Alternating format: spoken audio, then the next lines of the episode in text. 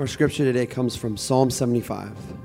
To the choir master, according to Do Not Destroy, a psalm of Asaph, a song. We give thanks to you, O God. We give thanks, for your name is near. We recount your wondrous deeds. At the set time that I appoint, I will judge with equity. When the earth totters and all its inhabitants, it is I who keep steady its pillars. Selah.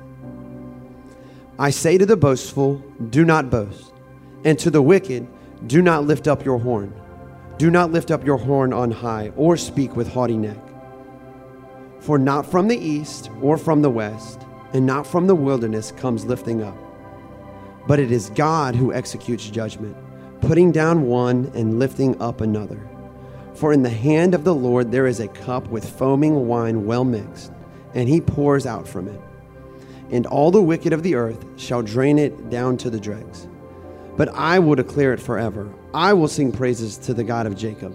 All the horns of the wicked I will cut off but the horns of the righteous shall be lifted up.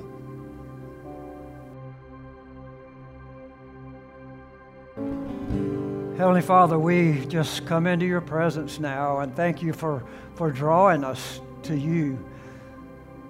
No matter what's been going on around us today or in this past week, God, thank you for reminding us that we're constantly surrounded by you. You're here now. You're here to speak into our hearts.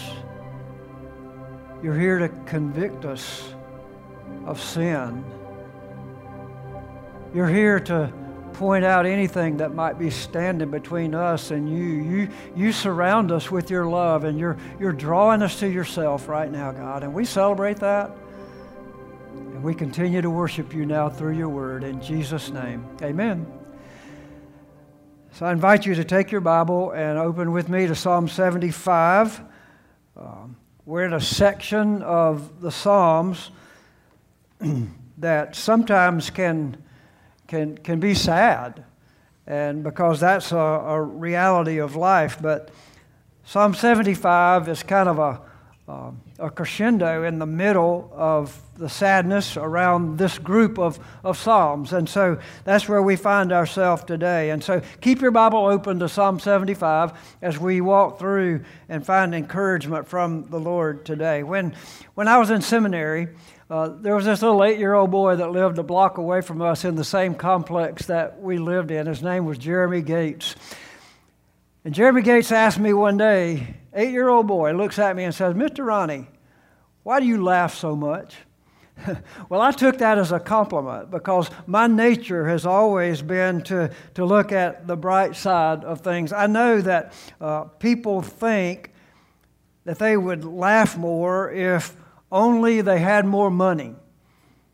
People think they would laugh more if only they had more talent. People think they would laugh more if they thought they were better looking. People think they would laugh more if they had a better job and their circumstances were better. Well, our, our seminary experience was, um, was incredible, although it was some of the most meager and humbling days of our life and ministry. But we learned valuable lessons that are still with us today, even though we were in seminary a number of years ago. Lessons like more is not always better. So today we live in desperate times, and even though times are tough, sometimes it's good to laugh in the midst of the struggles and the desperation that's going on and allow God to lift our spirit through laughter. But most people today are desperate and have a hard time laughing. It's, it's hard to laugh when when the world seems to be falling apart. And that's where the psalmist takes us today. See, most often, people make self centered choices. And self centered choices create desperation, not only in the life of that person, but in the lives of people around us. The tune for this song is set according to the superscript as Do Not Destroy. Uh, it was also used by David in a number of Psalms, like Psalm 57 and 58 and 59 that we looked at a year or so ago. Tunes have a way of sticking in our minds, don't they? Tunes have a way of reminding us of lyrics that kind of move our soul.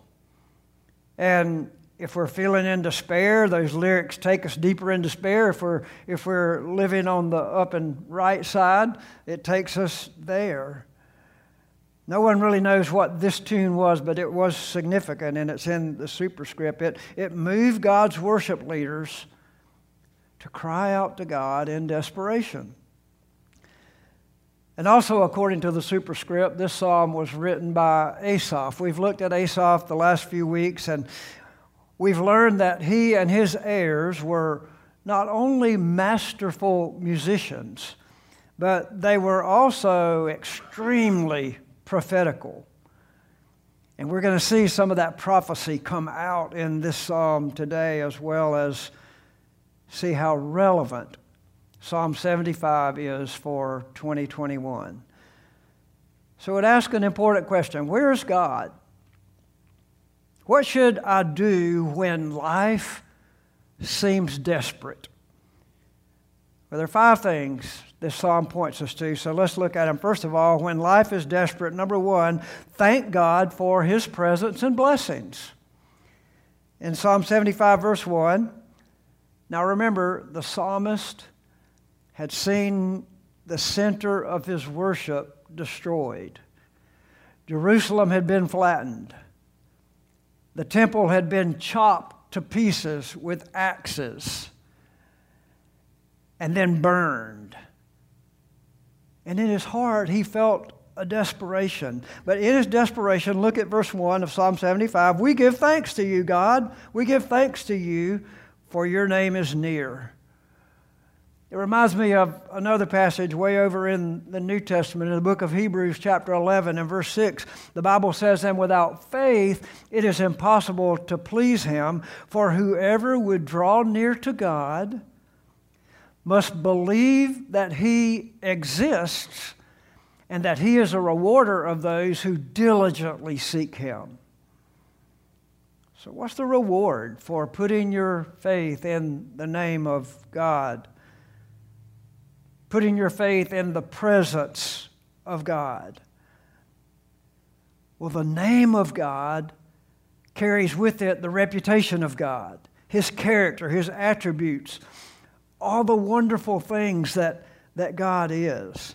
And the psalmist affirmed God's presence.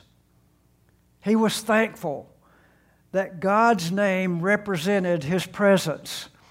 And when he called out to the name of God, he was literally calling God to accept him in his very presence. Have you, have you done that today? Have you reached out to God and, and called him into your presence? He is surrounding you, he's available to you.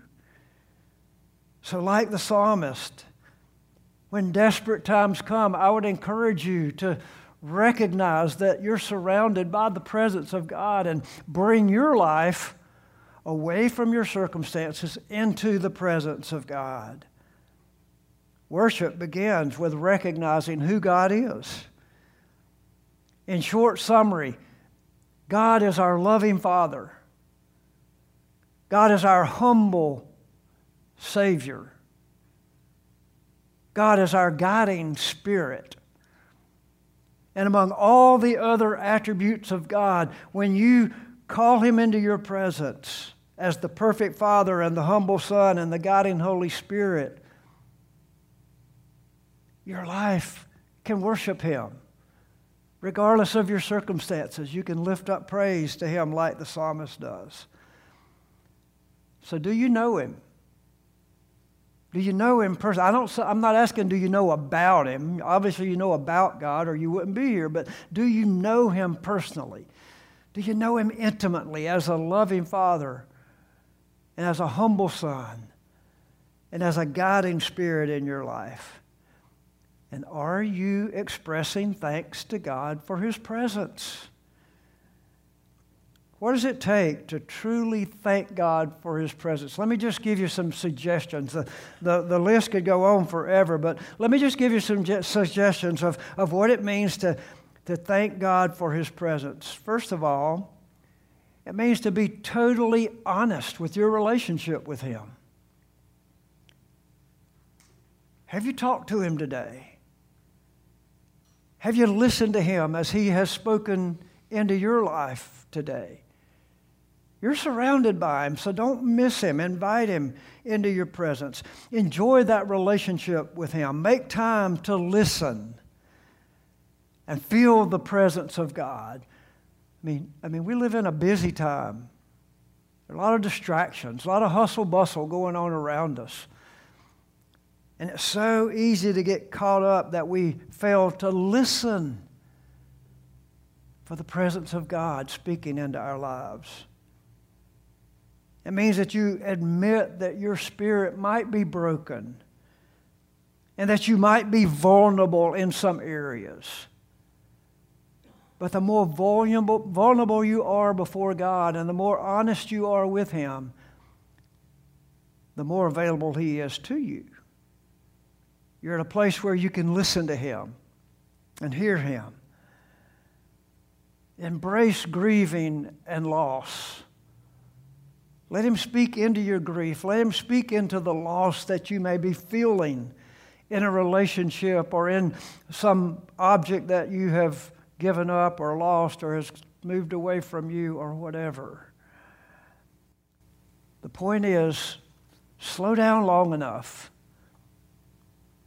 to be in, intentional and let the integrity of your life be your relationship with God. You know what integrity is? Integrity is what holds a building together.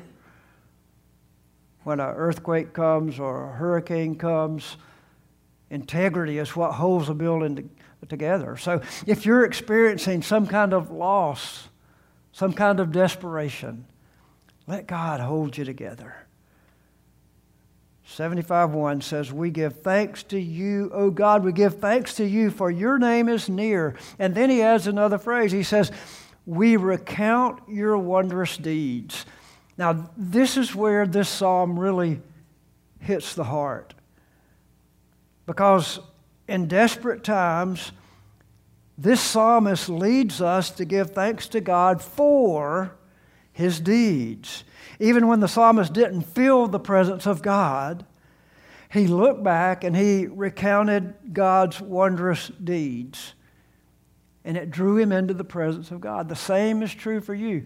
The song we just sang. Where, where does the breath come from that you breathe? It comes from God. What, what keeps your heart beating? God keeps your heart beating. Every blessing that you have comes from God. And when you recount that, you're drawn into His presence. Chuck Swindoll once shared a portion of a letter that he received after speaking at a conference. This is a quote from that letter. After your talk last night, I was enjoying some relaxed moments with friends I met here. I told them I got married at age 31 and went on to raise 12 kids. I didn't worry about getting married. I left my future in the hands of God. But I must tell you, every night I hung a pair of men's pants on my bed and knelt to pray this prayer Father in heaven, hear my prayer. Grant it if you can. I've hung a pair of trousers here. Fill them with a man.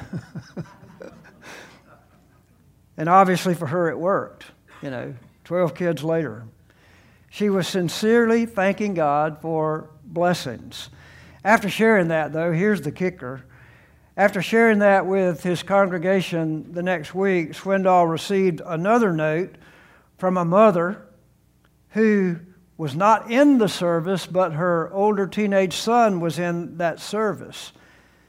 Here's what this letter said Dear Chuck, I'm wondering if I should be worried about something. It has to do with my son. For the last two weeks, I've noticed that before he turns out the lights and goes to sleep at night, he hangs a bikini over the foot of the bed.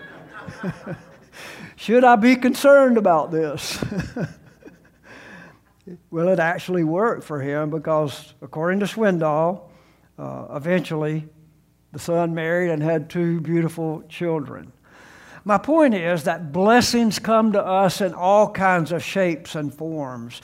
And when we focus on our blessing, our life of desperation turns to praise in the presence of God for His blessings. I honestly believe that, that life is too short for us to dwell on the negative. Secondly, though, when life is desperate, believe God for victory. In verses 2 and 3, we see this. Verse 2 says, At the set time that I appoint, I will judge with equity. So we're, we're given some information about God that we need to know. Teenagers, you need to know this. Parents, you need to know this. Retired people, you need to know this. The psalmist was affirmed in the fact that God judges uprightly. Only God has the right to judge because only God is perfect. You're not perfect. I'm not perfect. So we don't have the right to judge, but only God has the right to judge because only God is perfect. He knows everything, He makes no mistakes. And God will settle the score. We'll come back to this in verse 7. But he moves on. He says that even though everything looks like it's falling apart on this world, for the psalmist, he continued to put his faith in God for victory. Look at verse 3. When the earth totters and all its inhabitants, it is I who keep steady its pillars. Selah. Think about these things. So God upholds everything. It may seem that the world is falling apart, and it is, except for the fact that God is holding it together. He is totally in charge. In 1968, a movie came out, a science fiction movie titled Planet of the Apes. And I couldn't wait to get to the movie theater to see that on the, the big screen. From what I remember, the film was basically about who controls life. There, there was a lead character, an astronaut, his last name was Taylor. And he was reflecting on how selfish everyone is on earth. And he said, and I quote, there has to be something better out there than man. End of quote. And he was exactly right. He was probably off base who he thought that something better was or someone better was, but he was exactly right about the point. At some point, you have to understand that there is something better. And that something is someone who is bigger and better than you and me. And we're called to understand that we're surrounded by Him. He's there to hold us together when we feel like we're falling apart. Victory over desperation comes by believing God for the victory. So put your trust in the one who steadies the pillars in the language of the psalmist. Thirdly, when life is desperate, submit to God's control. Key word, big word, submit. We don't like to do that, do we? In verse 4, the psalmist says, I say to the boastful, do not boast, and to the wicked, do not lift up your horn. Do not lift up your horn on high or speak with haughty neck. So, what's a horn? What is he talking about when he says, do not lift up your horn, do not lift up your horn on high, or speak with haughty neck. I believe this is a, a, a reference to pride and arrogance and stubbornness. Uh, many scholars, great Bible expositors, including Charles Spurgeon, agree that the horn is a symbol of honor and strength but when it's possessed by pride and arrogance, the horn is said to be cut down and humbled. Are you aware that, that, that one of the deadliest vices that we have as human beings is arrogance, pride? It's like, you know, an animal, when you're trying to put a bridle or uh, a harness on an animal, what does the animal do? He holds his head up high. Those who are around horses, you know, you've seen this happen. The, the horse will throw his head. He doesn't want the bridle in his mouth. He doesn't want the harness. Uh, my 10 pound dog does that. I mean, if he doesn't want to have the, the harness put on, he, he holds his head up, you know. And that's the picture here. Our pride displays the arrogant spirit, the stubborn spirit that we have. No thanks, God. I don't need any help from you, God. I can make it by myself. I'm tired of hearing what you have to say, God. No thanks. I mean, the, the, the arrogant spirit lifting up our horns. But the Bible says here that that's not going to work. That's not going to work. So, are you willing to submit to God's control? Life is desperate and will continue to be desperate for those who refuse to surrender and submit to God's control. Well, what does defiance look like? Let me give you a few examples of what defiance might look like. Defiance might look like refusing to admit that I was wrong. Defiance might look like refusing to confess and repent for a critical spirit that I might have. Defiance might look like refusing to accept a person who has a different point of view from me. See, you can, you can love a person and accept a person without accepting their views according to scriptures. Defiance might look like refusing to admit to being addicted to substance abuse or pornography. Defiance might look like refusing to admit neglecting your own family in the name of serving the Lord. Defiance might look like refusing to admit bitterness and resentment, and that even being toward a pastor or a leader in the church. Defiance might look like refusing to admit and confess that you're using prayer as a means of gossip.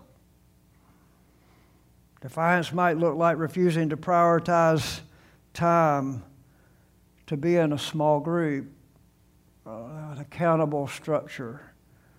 Refusing to be transparent about your own struggles, even around Christian people. Pride and arrogance are subtle.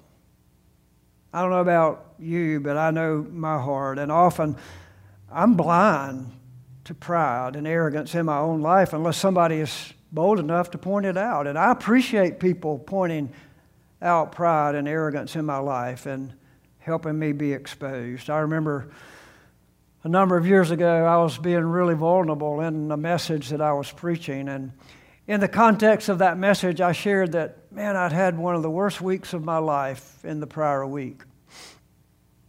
That next week, one of our pastors pulled me aside and said, Ronnie, why didn't you tell me you were having a rough week? I was busted. I mean, I had no answer for that. It was pride.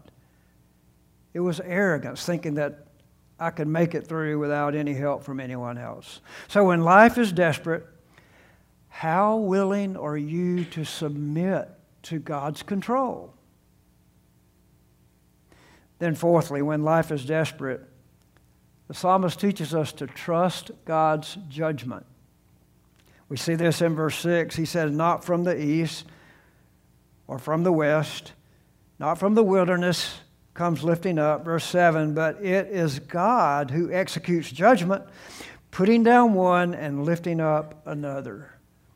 So we come back to this idea of judgment. No matter who someone is, where they're from, or what kind of influence they may have over your life, no one is to be exalted above God. We all have people in our life that we like to impress. We all have people in our life that if they don't say something good about us, if they don't encourage us, then we feel let down. That should never happen because no one should be lifting me up except God Himself. He's the only one who has, has the, the power to do that and the right to do that. No one should be holding you up but God Himself. And when I'm walking with God with integrity, and I'm allowing Him to hold me up, I don't need anybody else to hold me up. Not from the east or from the west or from the wilderness. Nobody else. Only God. So when you trust a person or a government or a job or an inheritance or anything to hold you up, you're putting yourself in a desperate situation. You don't have to stay there. You don't have to live there because only God can hold you up. God alone has the right to judge because God alone is perfect. He's the one who created everything and He holds everything together. Verse 8 says, For in the hand of the Lord there is a cup with foaming wine, well mixed and he pours out from it, and all the wicked of the earth shall drain it down to the dregs. So, in the Hebrew thought, in the Hebrew mind, the cup was equivalent to judgment. Anytime you see a reference to the cup in the Bible, it's talking about judgment. He says, a cup with foaming wine, well mixed. That means that, that God executes judgment and God institutes punishment upon all sin. Now, the psalmist kind of dropped a bomb in the middle of our lives with this statement. Because judgment will be executed upon every wicked sinner, no exceptions. Zero exceptions, no exceptions. If you've ever been abused, or if you've ever been severely wronged by someone and it seemed that that person just walked away scot free, don't you ever believe that. God is going to settle the score. Take heart. Romans chapter 12, verse 19. The Bible says, Beloved, never avenge yourselves, but leave it to the wrath of God. For it is written, Vengeance is mine, I will repay, says the Lord. Promise from God. You don't have to get revenge for being harmed. I have counseled with hundreds of people who have let resentment kill them because they wouldn't let God be the judge. They wouldn't let God be the avenger. And they tried to take it on themselves, and it destroyed their physical health, it destroyed them physically. The psalmist promises that judgment will be executed upon every wicked sinner. Verse 8 All the wicked of the earth shall drain it down to the dregs. So God's judgment can be trusted because God is consistent. He doesn't make mistakes, He's sovereign. My heart, and here's where it gets a little bit painful, because my heart and your heart sinful, wicked. Jeremiah chapter 17, verses 9 and 10 says, The heart is deceitful above all things and desperately sick. Who can understand it?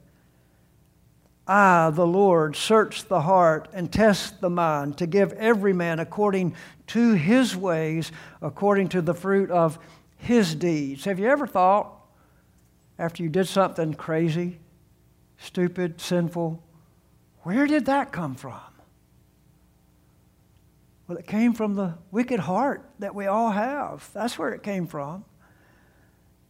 Do you see the dilemma here? The dilemma is that in Romans chapter 3 and verse 10, the Bible says, None is righteous, no, not one. I'm not righteous, you're not righteous. No one is righteous. Romans 3:23 says for all have sinned and fall short of the glory of God. That's me. That's you. That means that you and I and everyone who has ever lived are under God's judgment to the dregs. Every last bit of judgment is upon us. Romans 6:23 says that you earn for your wickedness the judgment and eternal punishment and separated, separation from God. God chose, though, to drink that judgment for you and me. He chose to take on himself, this is the great news. He chose to become sin for us. I don't know if we can, I don't know how we can comprehend that, that every wickedness of our heart was placed upon God. And He chose to be executed for you and me and take our judgment upon Himself. He didn't have to do that. He did that because He loves us so much in the garden. Remember the first part of this year we studied Mark? In Mark chapter 14, Jesus is having that conversation with Himself. And this shows how human Jesus really was. It's hard for us to comprehend the fact that, you know, we're talking about a person just like you and me, fully man. And in the garden, the night before he was crucified in order to take on himself the judgment that I deserve for my sin and that you deserve for your sin. Here's what Jesus cried out Abba, Father, all things are possible for you. Remove this cup. See, there it is. The judgment. Remove this cup from me. Yet not what I will but what you will. So here's the picture I want us to get Jesus, the man, 100% man, was in a desperate situation. He had never sinned. And he knew that he had created the plan to take upon himself the judgment for your sin and my sin.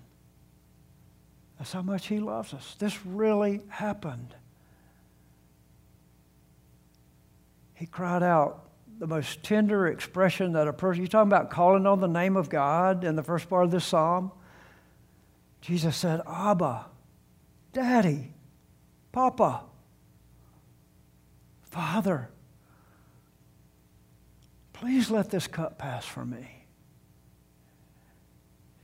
And yet he was willing to drink the cup to the dregs. Every last drop. The scoffers called him, say, Come down from the cross. If you're God, come down from the cross. Why didn't he could have? Why didn't he come down? He wanted to take every drop of punishment for you and me to satisfy the judgment before a holy and righteous God for your sin and my sin. So again, Romans 6:23 says that he died for you and exchanged your judgment for eternal life, for salvation. The free gift of God is eternal life in Jesus Christ our Lord. Is your life in Jesus? Have you prayed and said, God, I, I know I'm a sinner. Set me free. Thank you for taking the punishment for my sin. I accept the gift. And have you made it yours? Have you made salvation your free gift of God? God's judgment is fair, His judgment is just, His judgment is complete. And Jesus drained the cup of judgment down to the dregs for you and me. You see it? God, the just judge, loves you that much. He literally died for you and invites you to accept His salvation. Nobody can do that for you. You can only do it for yourself. And I trust and pray that you have received that gift. Finally, when life is desperate, share God's glory. When He has set you free from the penalty of your sin, you can't help but get excited and share His glory. In verse 9, but I will declare it forever. I will sing praises to the God of Jacob. All the horns of the wicked I will cut off, but the horns of righteous of the righteous shall be lifted up. Now this is the the third and fourth time that we've seen this mention of horns here. Horns represent the achievements that we've had in life, the crowns that we wear in life, what we've accomplished in life. And what the psalmist says here is that the, the only appropriate response to God's mercy is to sing praises to Him. In other words, the, the glory that we have is singing our praises to Him. We lift up our horns to Him and we sing praise to Him because of His great mercy and grace that He has shared with us. But look at this verse God will humble all who refuse His precious gift. That means that Everything you think you're living for on this earth, all the gusto that you think you're gaining from life on this earth, is going to be cut out from under you if you don't humble yourself before God. It's going to be taken away, it's going to be destroyed. God will humble all who refuse this precious gift, but He will reward those who receive the righteousness of Jesus Christ, the free gift of God. Have you received it? Have you done that? Have you come to the place where you know that your eternity is in Jesus Christ, not in your works? You can't work your way to heaven. It's in Jesus Christ that will accept you, that will bring you into God's presence and allow God's presence to control your life and be part of your life. free gift of God is eternal life in Jesus Christ. Know, birthdays are fun, and we've had a couple in our family over the last few weeks, and it's a great feeling, isn't it, when you receive a gift from someone you love or when you give a gift to someone that you love. I want us to understand this the, the greatest gift that's ever been offered to mankind is the gift of salvation through Jesus Christ. God's given you the invitation. Some of you here today are hearing God knock at your heart's door and saying, Open up your heart to me. Behold, I stand at the door and knock. God's knocking at your door. He's sending you an invitation. Don't walk away without receiving that gift of salvation that He's offering you today. This is an awfully encouraging psalm because it tells us how much God loves us and what God has done for us. There are three application points I want to leave us with today. Number one, God upholds the righteous. He does. He upholds the righteous. 1 Corinthians chapter 1 verse 30 says and because of him you are in Christ Jesus who became to us wisdom from God righteousness and sanctification and redemption. Here's what that means every morning when you wake up or sometime during the day, most people look in a mirror. What do you see when you look in that mirror? Well, you see a reflection of yourself. God's Word tells us that when we are in Christ, when we have received the invitation to ask Jesus Christ into our life and become our Savior, when we look into God's mirror, God sees the face of Jesus. Because we are in Him. And when we are in Him, what God sees is Jesus. We're accepted. And God upholds the righteous. Secondly, God rules with sovereign judgment. He doesn't make any mistakes. God rules with sovereign judgment. So, what does judgment mean? Well, it mean what mean? Well, it means that we have to give an account one day for ourselves, not for someone else around us. We have to give an account for ourselves before all knowing, perfect, holy God. We're going to stand before Him in judgment one day. And just like today, He's given you invitation after invitation after invitation to give your life to Him. On your own, when you stand before Him one day, you're going to be hopeless. But in Christ Jesus, in the name of Jesus, you're going to be judged as accepted because of His mercy and His grace for what He has done.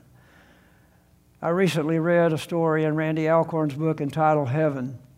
It reminds me of this point. There was a lady on the West Coast in Seattle, I think, was invited to sing at a billionaire's wedding. And she gladly accepted and she carried her husband with her. They went and she sang at the wedding ceremony.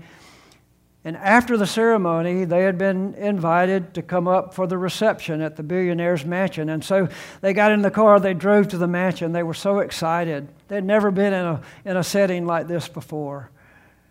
They drove up the hill and finally arrived at the mansion and left their car, went up to the door, walked up the first stairwell. And there was a receptionist at the top of the stairs holding a book. And he said, May I have your name, please? And the receptionist looked in the book and went down the list and went down the list again and went down the list again and said, I'm sorry, your name is not in the book. And he looked over and he called a guard and he said, Escort this couple to the service elevator. On the way to the service elevator, the lady looked at the guard and said, But, sir, we sang, I sang at the wedding. They could hear the festivities going on inside the ballroom. The guard went straight to the elevator with them, put them on the elevator, carried them down the elevator out to the car on the way out of the parking lot. The singer was weeping. And the husband looked at her and as he drove away said, What just happened? How could this be?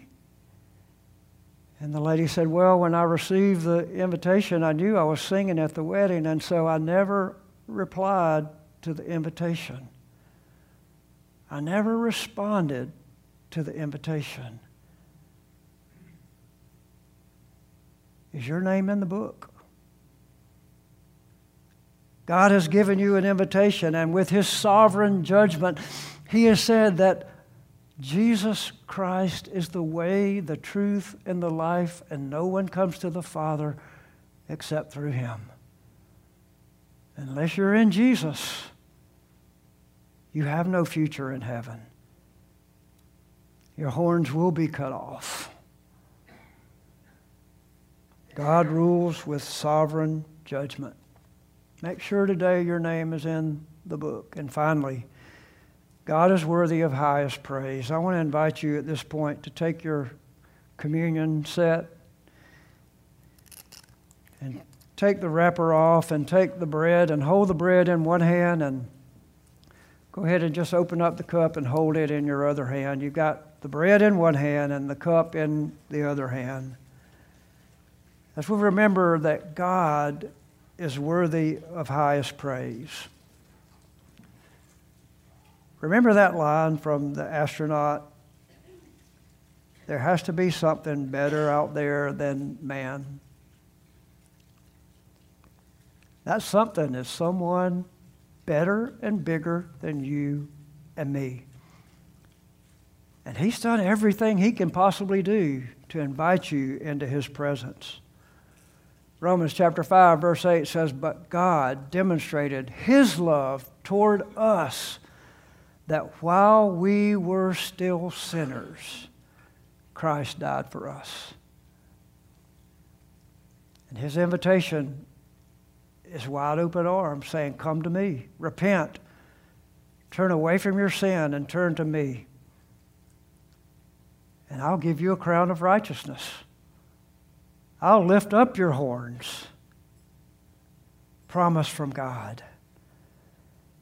In 1 Corinthians chapter 11, these are the words from Jesus. The Lord Jesus, on the night when he was betrayed, took bread. And when he had given thanks, he broke it. And he said, This is my body, which is for you. Do this in remembrance of me. In the same way, he took the cup after supper, saying, This cup is the new covenant in my blood. Do this as often as you drink it in remembrance of me. For as often as you eat this bread and drink this cup, you proclaim the Lord's death until he comes. He drank the cup of judgment to the dregs, every drop of it, for you and me. And now he's inviting us into his presence. And for all of you today whose name is in the book, this is significant because we celebrate what Jesus asked us to do. And that's remember him until he comes. Father, thank you for dying for us. What else can we do but say thank you? And as we eat this bread and drink this cup today, God, I pray that we will remember every sacrifice that you made for us so we could enter into your presence. Not only be surrounded by your presence, but enter into your presence. Not only be invited to life with you, but accept that invitation. And God, for those of us who've done that, now we obediently eat the bread and drink the cup until you come again in Jesus' name.